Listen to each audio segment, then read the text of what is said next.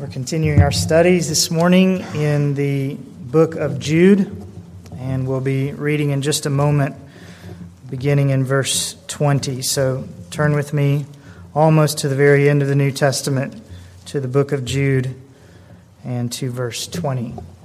And while you're turning, let's pause and ask the Lord's help. Father, we do come again today and seek your guidance, seek the illumination of your Holy Spirit upon this word that He's inspired, that we might hear and understand and believe and act upon what we hear.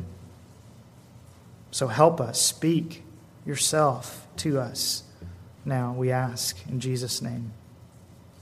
Amen. Well, we looked Wednesday evening uh, at this long and what I think can best be called righteous diatribe that flows from Jude's pen in verses 4 through 19.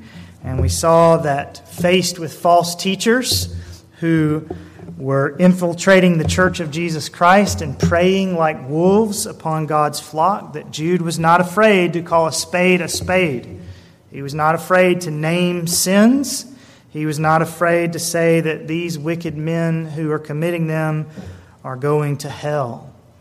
Jude's words in verses 4 through 19 are strong words. They're hard words because the men against whom he is forced to contend are evil, wicked men. They destroy God's flock by the false teaching that flows from their lips and by the ungodly example that flows from their lives. These are ungodly persons, verse 4, who turn the grace of our God into licentiousness and deny our only Master and Lord Jesus Christ. These are the men, verse 12, who are hidden reefs in your love feasts when they feast with you without fear, caring for themselves, clouds without water, carried along by winds, autumn trees without fruit, doubly dead, uprooted. These are the ones, verse 19, who cause divisions, worldly minded, devoid of the Spirit. Verses 4 through 19, I say to you, are hard words because the men whom he is describing are wicked men. But as we come this morning to verse 20, Jude shifts gears quite rapidly, does he not? He, he's just spent 16 verses describing the errors and the fate of these false teachers. But then in verse 20, his whole countenance changes and his tone of voice shifts, as it were, as he turns to the people of God and reminds them of how different they should be. These are ungodly men, dead trees, arrogant flatterers, tearing down the faith of God's saints and denying the Lord Jesus himself. But you, beloved, Jude says in verse 20, you must not be like them. You must be different. But you, beloved, building yourselves up on your most holy faith, praying in the Holy Spirit. Keep yourselves in the love of God, waiting anxiously for the mercy of our Lord Jesus Christ to eternal life. And have mercy on some who are doubting. Save others, snatching them out of the fire. And on some have mercy with fear, hating even the garment polluted by the flesh. Now, at first glance, these four verses appear to be just a collection of bullet points as to how true Christians should live. Build up your faith, pray in the Holy Spirit, keep yourselves in the love of God, wait anxiously for the mercy of Jesus, and rescue people who are doubting and sinning. But it seems to me that one of those bullet points is actually central. One of them is the hub around which the others turn. Did you notice which one? I believe that if we think through it together, you will agree with me that the key phrase in these four verses, the hub around which the other clauses rotate, is that phrase in verse 21 keep yourselves in the love of God. All the other instructions in verses 20 through 23 feed into this one primary command the building and the praying and the waiting that he talks about. These are all subheadings under the main thing, which is keep yourselves in the love of God. Now, why do I say that? Well, first of all, just notice the verbs in verses 20 through 21. The verb keep, you can see there, is an imperative, it's a command. He's commanding us to do something. Keep yourselves in the love of God. But the other verbs in those two verses all end with ing, don't they? Which signifies that they modify the main verb. They explain how we should go about doing the main thing. How do we keep ourselves in the love of God? By building, by praying, by waiting. Those ing verbs, those participles, are all modifiers. They are descriptors as to how we are to accomplish the command that's given with the main verb. And we understand how this works even in our everyday speech, don't we? I might give you directions as follows Going past Lebanon and winding your way through Columbus, drive to Cleveland, passing also by Mansfield. What's the main thing I'm telling you to do there? Drive to Cleveland, right? And how could you tell? Well, for one, you know Cleveland is after all those other cities, right? But even if you didn't, you would be able to tell by the way I use the verbs. One of them was a command, drive to Cleveland. The others had ing at the end, and that tells you their explanations of how you will get there, how to fulfill that main command. And that's the way it is in verses 20 and 21. The main thing, the command is keep yourselves in the love of God. And then Jude gives us three specific ways in which we can do so But then what about verses 22 and 23? Those verbs, those verses give us direct commands, don't they? Have mercy on some, save others. On some, have mercy with fear. Those are, those are commands. But I think the very nature of these commands probably indicates that they too are subsets of the primary command keep yourselves in the love of God. That's the main idea of this passage. Keep yourselves in the love of God. Note carefully that yourselves is plural. Jude doesn't just tell us here, keep yourself, you as an individual, keep yourself in the love of God. Take care of you. Now, you have to do that, but that's not all he says here. He says, keep yourselves, plural, in the love of God. In other words, the whole church is to be engaged in this watchfulness over our own souls. And it seems to me that verses 22 and 23 are a natural extension of that plural group focus. The whole church is to watch over our collective souls. The whole church is to be kept in the love of God. And how do we do that? Well, one way is that we help one another. We rescue people who seem to be slipping away, whether it's by means of doubt in verse 22 or by falling into sin in verse 23. And so I think that verses 22 and 23 fit under this same great umbrella. I think these two verses also give us a practical way to keep ourselves, plural, in the love of God. So there's one great and overarching concern in Jude's mind in this passage, and it is very simple. Once again, keep yourselves in the love of God. And then there are going to be four subheadings, four strategies for how we should do that. And the picture that I have in mind, and which I've given you before from this excellent little passage, is that of a great warming fire. The love of God is the fire, the warmth in our souls, and it must be kept burning. That's what Jude is saying, I think, if we can put it into a metaphor. The love of God must be kept burning, must be kept warm in our souls. But how do you keep a fire burning? You have to stoke it, right? and you have to consistently add fuel. You don't build a fire in your fireplace at dinner time on a cold winter's evening and expect it to still be burning by itself five hours later when you go to bed, do you?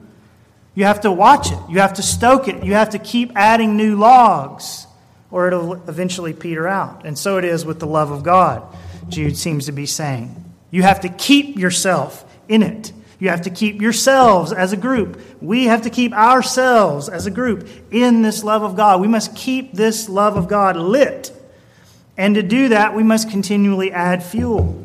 And the fuel is building yourselves up on your most holy faith, praying in the Holy Spirit, waiting anxiously for the mercy of our Lord Jesus Christ, and rescuing others from falling away. Why do we do all these things? Not simply to check them off the list that we've done our spiritual duty. We do them because they fuel the flames of the love of God.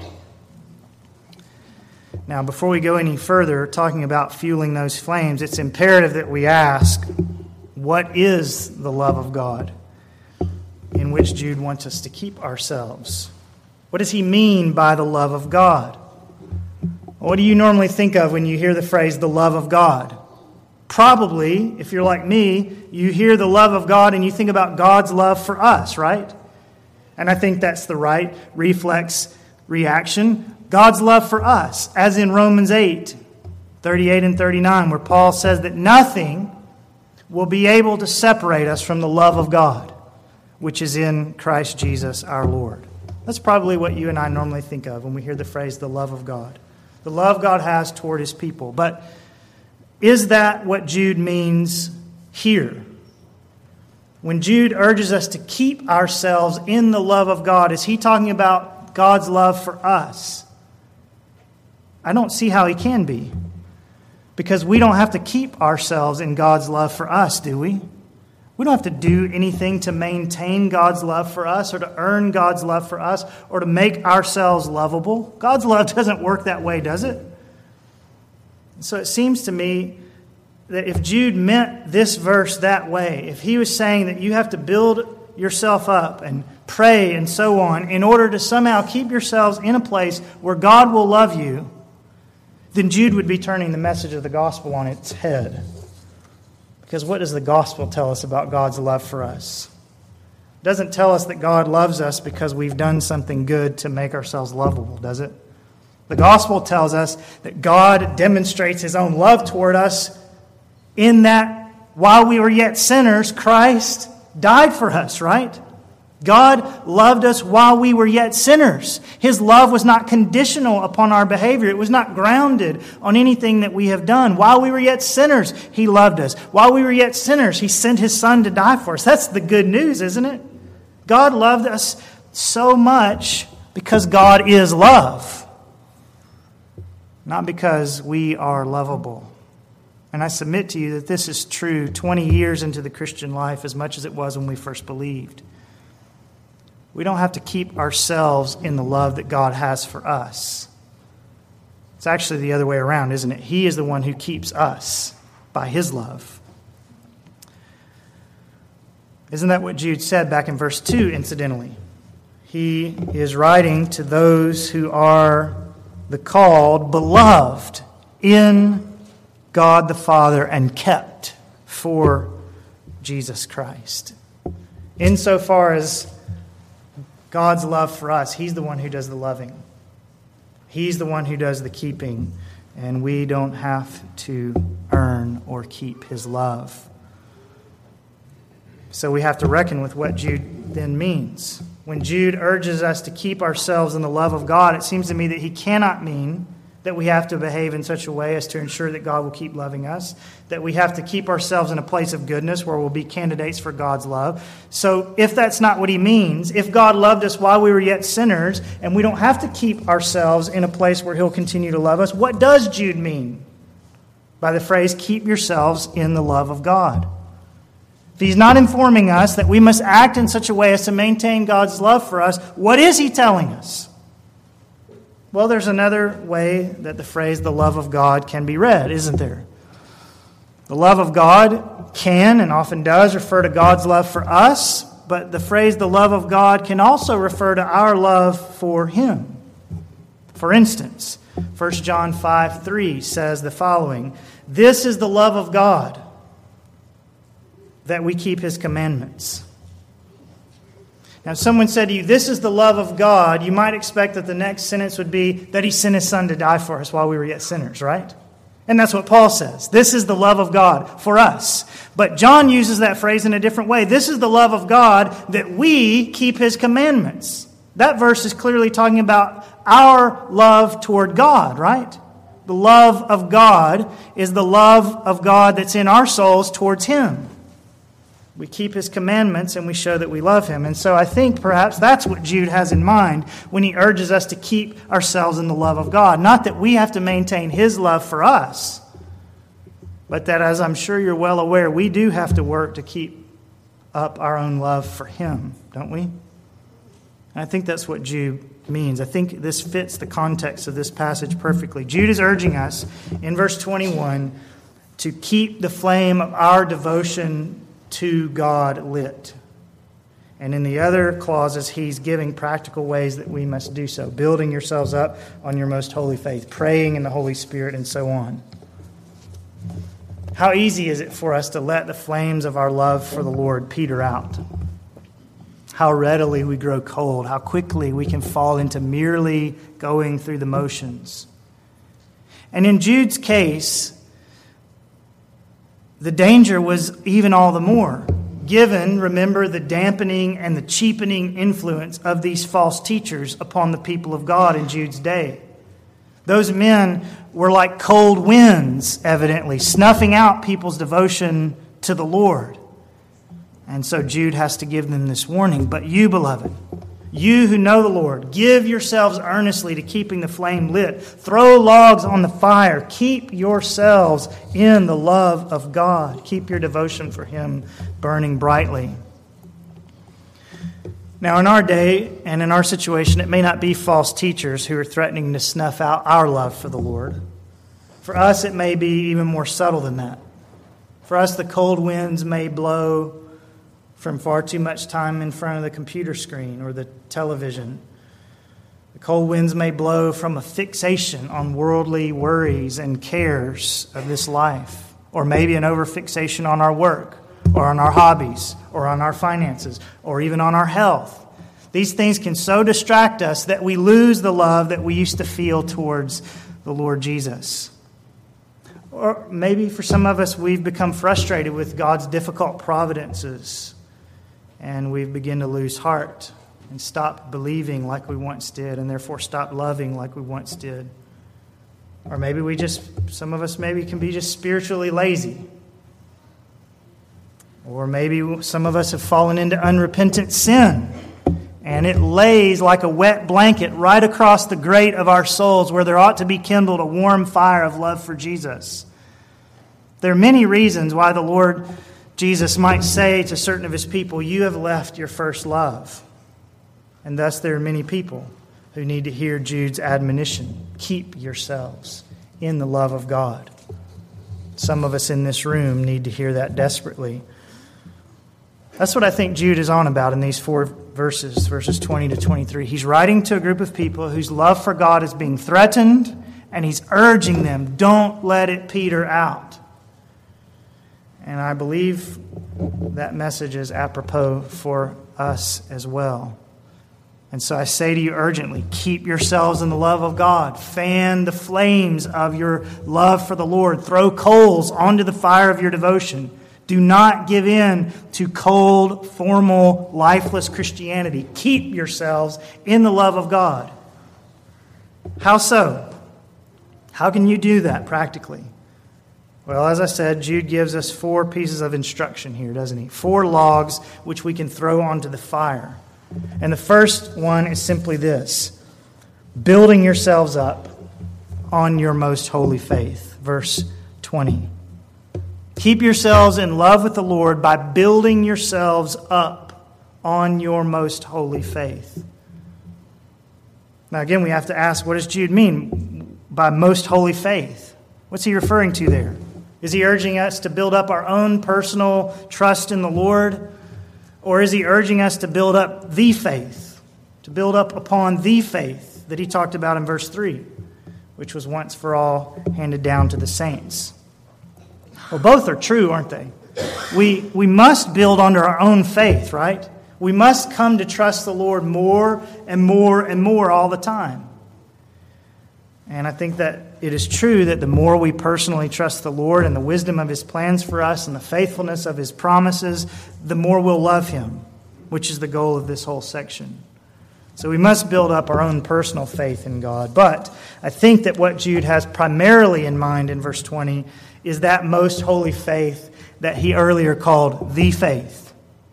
the faith which was once for all handed down to the saints, the Christian faith. This, I think, is what Jude means by your most holy faith here in verse 20. He's referring to the set of truths, the collection of doctrines that we call Christianity, the most holy truths that make up the most holy faith.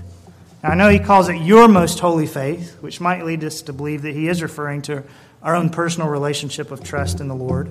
But when he uses the words your most holy faith, I think he's simply saying that the faith is your faith.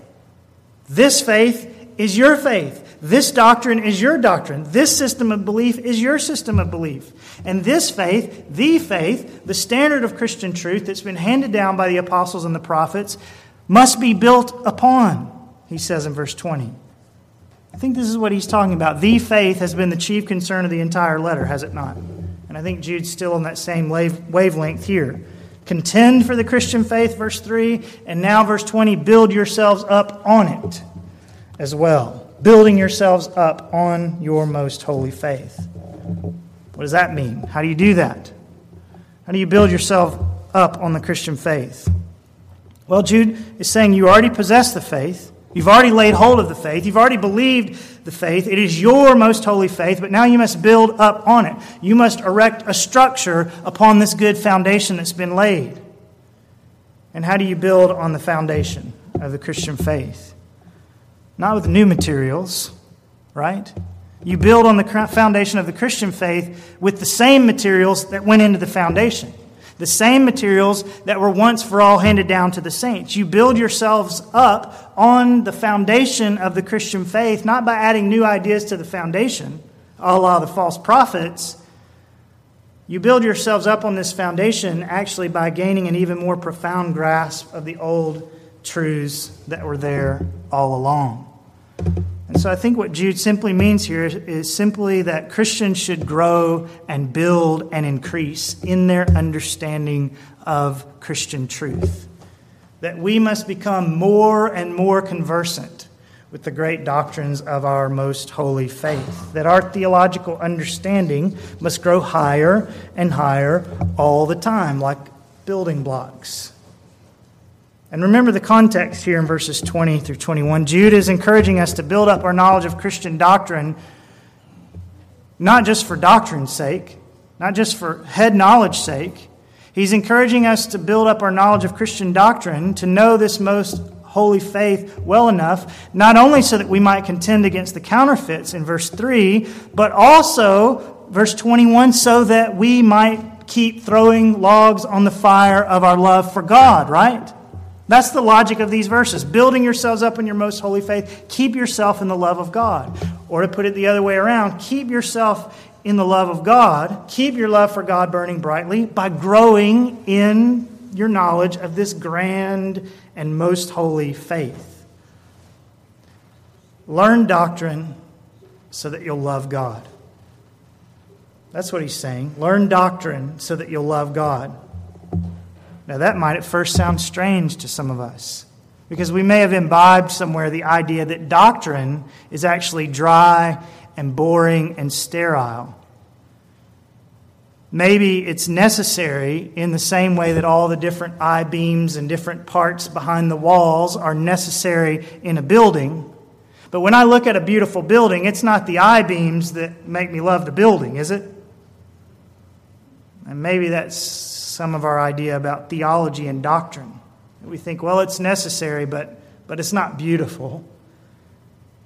Well, it can be dry doctrine, depending on how it's taught, but that's the fault of the teacher, not the doctrine. If you're bored this morning, it's my fault, not the fault of Jude and his truth.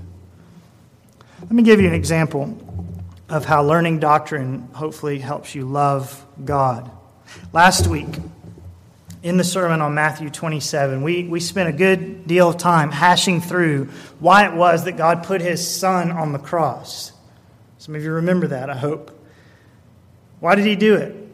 Well, because that one act of, of sending his son to, to the judgment on our behalf satisfied and, in fact, integrated both the justice of God and the love of God. Do you remember that?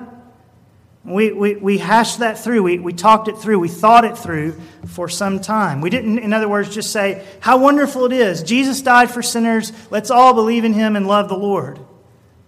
That's true, but that's not all we said. We spent a good time teasing out these two great attributes of God's character, his love and his justice, and showing how the cross satisfies and integrates them. We spent a good deal of time, in other words, establishing doctrine, doing theology, hashing through some of the great truths of our most holy faith.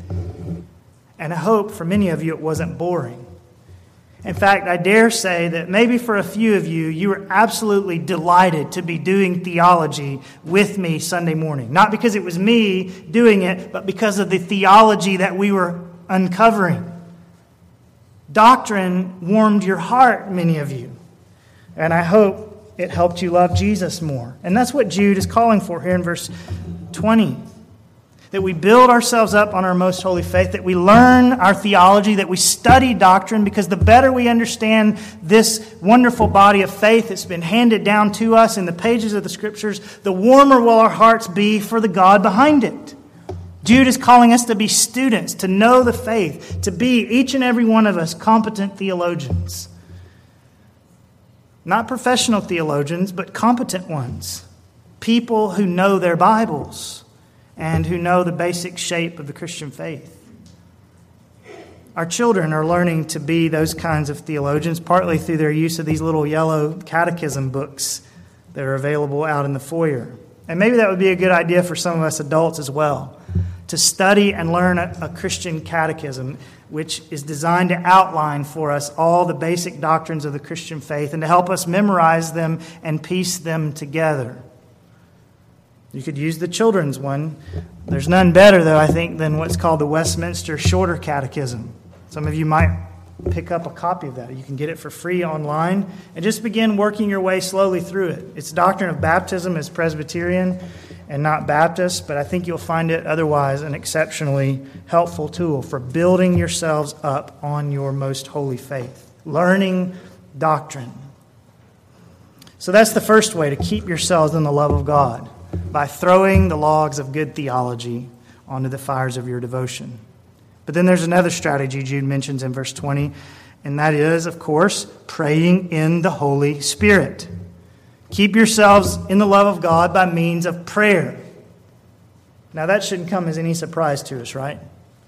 Put together a group of Sunday school children and you ask them, What kinds of things should we be doing to help us love God more? And what are they going to say?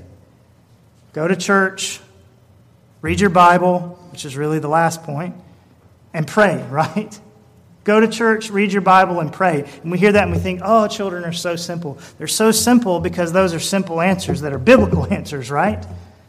Every Christian knows these things. We'd be much better off if we prayed, prayed more faithfully, prayed more earnestly, prayed with more faith. And yet, Jude still has to remind his friends to do it.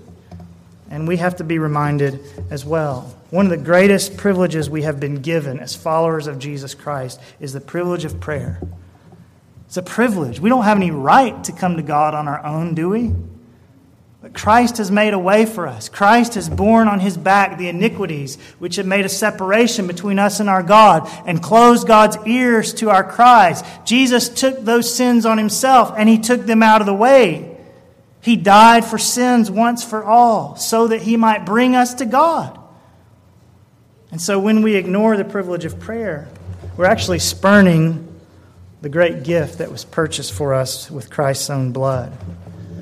But when we ignore the privilege of prayer, we're also hurting ourselves. Not only because no prayers mean no answered prayers, as James tells us, but also because prayer is one of the chief ways that we can fan our love for God into flame. I know it's often repeated and probably cliche, but isn't it communication that fosters love between two people? How did you fall in love with your wife, men? Women, how did you fall in love with your husband? Wasn't that you spent time together? You talked together, you shared dreams together, you laid your heart on the table, you, you, you put together these ideas of what you wanted to do and be and become. And you used words, right? If you think about it, you probably fell in love largely with a person through their words. You didn't love the words per se, but the person came out to you in words, right? That's the way it is with God. As you listen to Him speak in His Word, and as you open your own mouth to Him in prayer, a relationship is built, a kinship develops, like a little boy sitting on his daddy's knee and spilling out all of his day into his daddy's ear, 200 words per minute. Sometimes we don't pray because we do not feel a love for God that draws us to pray, and I know how that feels, believe me. But Jude, I think, would say, pray anyway. Because it's not just our love for God that, that, that brings us to the place of prayer, but sometimes it's our praying that keeps us in the love of God. And not just praying, but Jude says praying in the Holy Spirit. Not just rote prayers, not just running through a prayer list and checking off the boxes, but prayer that's truly led by the Spirit. How do you do that? You simply sit on your bed like the Quakers of old until the Spirit strikes you. Maybe sometimes we do need to just sit like that. But you know, if you really want to pray according to the mind of the Spirit, it, it's probably not always that subjective. Because we have 66 books worth of material inspired by the Holy Spirit that tell us exactly what His mind is, don't we? Isn't that what Peter told us concerning the Holy Scriptures? Men moved by the Holy Spirit spoke from God, 2 Peter 1:21. Men moved by the Holy Spirit spoke and they wrote. And so, if you want to know the mind of the Holy Spirit, if you want to pray in the Holy Spirit, you'll do well simply to open the pages of this book and begin to pray your way through the sorts of things that the Holy Spirit moved these men to write. Indeed, a good practice for your own personal devotions would probably be to begin with the Bible. Try to diligently understand whatever portion of this most holy faith that's presenting itself to you that day, and then try to pray out the text, thinking about what God would want you to see there and want you to understand there, lifting in prayer any items of application that arise out of the text. So maybe a given passage convicts you of sin. And so you can figure the Holy Spirit probably wants me to pray today about that sin. Or maybe another passage reminds you of a friend of yours who needs Jesus. And You've been reading about someone who met Jesus, and you begin to pray that your friend would meet Jesus, and that more importantly, he would meet them. Praying in the Holy Spirit. And so on you could go. Not throwing out your own sort of regimented prayer lists, but also trying to let the Spirit guide the direction of your prayers by means of His Word. And even when you are praying through your prayer list, which you, you should do, You'll never pray for people you told them you'd pray for if you probably don't have it on a list. When you do that, even then, ask the Lord to help you think of certain truths of Scripture that you can pray over Mrs. So and so who just had surgery. So maybe you don't just pray, Lord, bless her in a special way, but maybe you say something like, Lord, help her to remember today that underneath are the everlasting arms. Help her today to be anxious for nothing. As she prays today, Lord, give her the peace of God which surpasses all comprehension. So that's the second log to throw on the fire of your love for God, praying in the Holy Spirit. And then, thirdly, Jude urges his readers to keep themselves in the love of God, waiting anxiously for the mercy of our Lord Jesus Christ to eternal life waiting anxiously for the mercy of our Lord Jesus Christ to eternal life, which I think means waiting anxiously for the second coming. Waiting anxiously for that day when Jesus, in his mercy, will come and consummate his plans for us by bringing us to be always with the Lord. How can you fan the flames of your love for God? How can you, in the midst of a crooked and perverse generation, like the generation of false teachers in Jude's day, or the spiritually dull hedonists that surround us every day, perhaps at work, how, when the winds seem to blow so cold, do you keep the flame of love for Christ lit? By remembering and waiting anxiously for the day of his return. Read the New Testament, and I think you'll find that the early Christians, or at least the apostles who wrote to them, were much more eager for the second coming than it seems that many Christians are today. It was much more in the front of their minds than it was or than it is for us. I wonder why that is. Jonathan and I were talking about this just the other night, and maybe part of it is that we've sometimes been turned off by all the sensational talk about the end times that has gained popularity in the last hundred years. All the charts and all the graphs and the certainty that each foreign power who is ideologically different from our own government must somehow be a part of Gog and Magog, and their leaders are quite possibly the Antichrist. Maybe some of us have heard enough of those wild speculations from modern day end times prophets that we've been turned off thinking about the second coming at all. And that would be a mistake. But I think for most of us, the answer as to why we struggle to have a deep longing for the coming of Christ is probably closer to home than that. The new heavens and the new earth will be great and everything. You know, Jesus will be there. It will be wonderful. But I mean, things, are, things are pretty good down here. I mean, the Shekinah glory can wait. I, have got cable TV, I've got an iPhone. Everything's great. I, I mean, I know we don't actually talk like that, right? But I think that is the reason why we American Christians are often not nearly as eager as perhaps some of our brothers and sisters are in other places to see Jesus return. It's not that we don't want him to return, it's just that we're preoccupied. And life seems pretty good, and so we're not in any big rush for the end of time. And maybe for some of us, it will take a little more suffering before we truly begin waiting anxiously for the mercy of our Lord Jesus Christ to eternal life. But I hope that we all do it. Because Jude says that this is one way to keep your devotion lit. This is one way to keep yourselves in the love of God, waiting for His Son from heaven.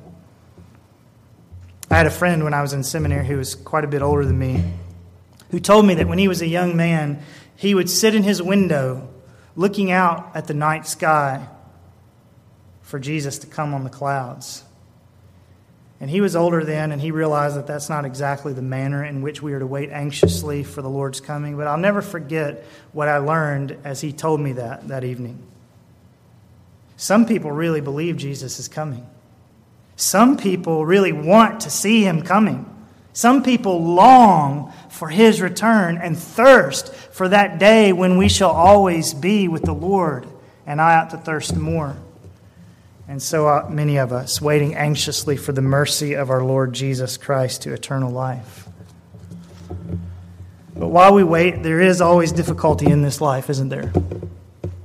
And the difficulty in God's providence often serves to make us more eager for the Lord's return, but the difficulties of this life also have to be addressed in this life, don't they? The call to watch and wait for the coming of the Lord is not a call just to bury our heads in the sand and let the world go to pot around us, is it? We must, while we wait for Jesus, work for Jesus. And particularly, Jude closes out this portion of the letter by reminding us of one of the ways in which we must do so, namely in verses 22 and 23 by ministering mercy to the doubting and the sinner. And have mercy on some who are doubting and save others, snatching them out of the fire, and on some have mercy with fear, hating even the garment polluted by the flesh.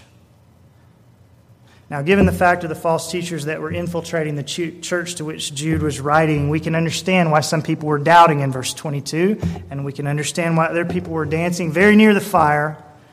Not the warming fire of love to God, but the singeing fire of his judgment against sin. That's what false teachers do, isn't it? They lead some people to doubt what they've always believed the Bible teaches. They lead some people to doubt the core doctrines of the faith, to doubt things like the triunity of God, or the full deity of Christ, or the full humanity of Christ, or the doctrine of salvation by grace alone, and so on. False teachers cause many people to doubt, and evidently they were doing that in Jude's day, verse 22. And false teachers often cause many people to sin as well. Because if Bible doctrine is distorted, so often will be the lives of the people who espouse it, who espouse the untruth. And we see that hinted at in verse 23, don't we? False teachers have crept into this church, and it's no surprise then that people are becoming polluted by the flesh. In fact, in this particular case, back in verse 4, the false teaching was directly related to ungodly behavior. Because at least part of the nature of the false teaching was since God is a God of grace and forgiveness and mercy, there really aren't any rules in the Christian life. God gives us freedom, He gives us license to do what comes naturally. Isn't that what Jude tells us was being taught in verse 4? Certain persons have crept in unnoticed, those who were long beforehand marked out for this condemnation, ungodly persons who turn the grace of God, our God, into licentiousness, into license to sin. And so, into this milieu in which some people are doubting the faith and others are making a mockery of it by their ungodly behavior, Jude calls on his hearers to engage in rescue missions rescue missions. This is how you keep your flame lit and how we keep our collective flame lit, rescuing those who are falling. First of all, finding those who are doubting, Jude says, and have mercy on them. Now, that may be a call not to be too harsh on some poor souls who are struggling with their faith because of the poisonous influence of false teachers. Jude may be saying, Have mercy on them, be patient with them, don't discipline them too quickly because others are leading them astray. And that's a good word for us. When someone is teaching heresy, Jude is ruthless in his condemnation of it and of them. But when someone's faith has been rattled by heresy, he urges mercy. And in urging mercy, I think he probably envisions patience. But when he says, have mercy on some who are doubting, he may not mean just patience. He may not mean, in other words, that our mercy should only be of the passive kind that does not act in judgment. Mercy is not only passive, is it? Mercy is, is not only when we're patient with the strugglers and don't rush to judge them, but mercy is also when we act positively to get them the help they need. And Jude may have that in mind as well. Help those whose faith is shaken, nurse them back to spiritual health, reach out to them. This is an important ministry in our culture, maybe especially among young people whose faith is made to tremble by the pronouncements of their atheistic professors and teachers at school. Have mercy on them, Jude says. Patiently help them recover their faith. Now, this will take some skill. This will take some knowledge of the scriptures, which is another incentive, as we were saying earlier, to become a competent theologian. But it must be done. Have mercy on some who are doubting. This is one of the great ways in which we can keep ourselves as a church family in the love of God. This is one of the great ways in which we can promote our corporate spiritual health as a congregation to rescue those who are doubting. And the other way is by going on similar rescue missions for the sake of those who have fallen into sin. Verse 23 Save others, snatching them out of the fire, and on some have mercy with fear, hating even the garment polluted by the flesh. He's talking about sin here. In Jude's day, people were falling into bad behavior because of the influence of these false teachers.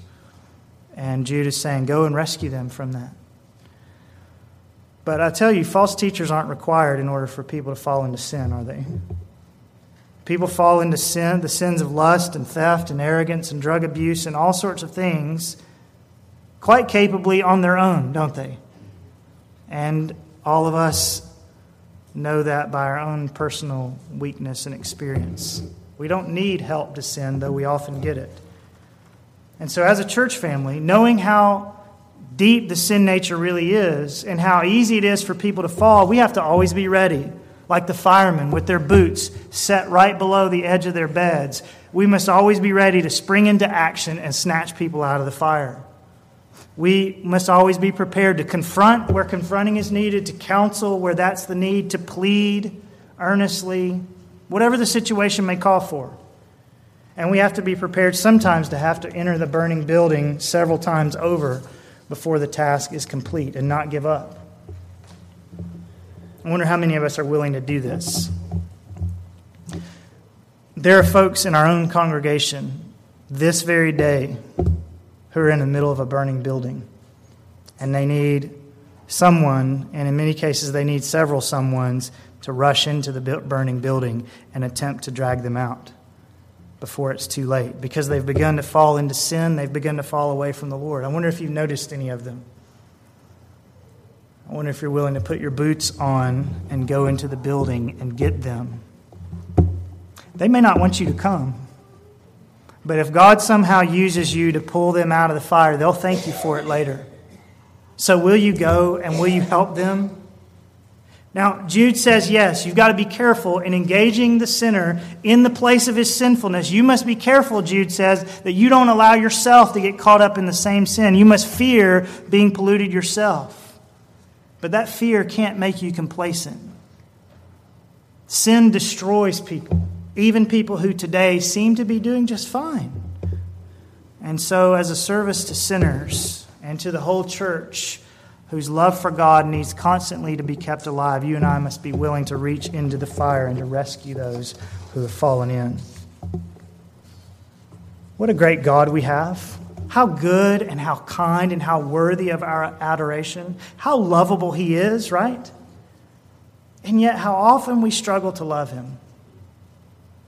Let's fan into flame that love. Let us throw every log we know how onto the warm fire of our zeal, both for our own sakes and for the plural church that is seated all around us this morning building yourselves up on your most holy faith, praying in the Holy Spirit. Keep yourselves in the love of God, waiting anxiously for the mercy of our Lord Jesus Christ to eternal life, and have mercy on some who are doubting. Save others, snatching them out of the fire.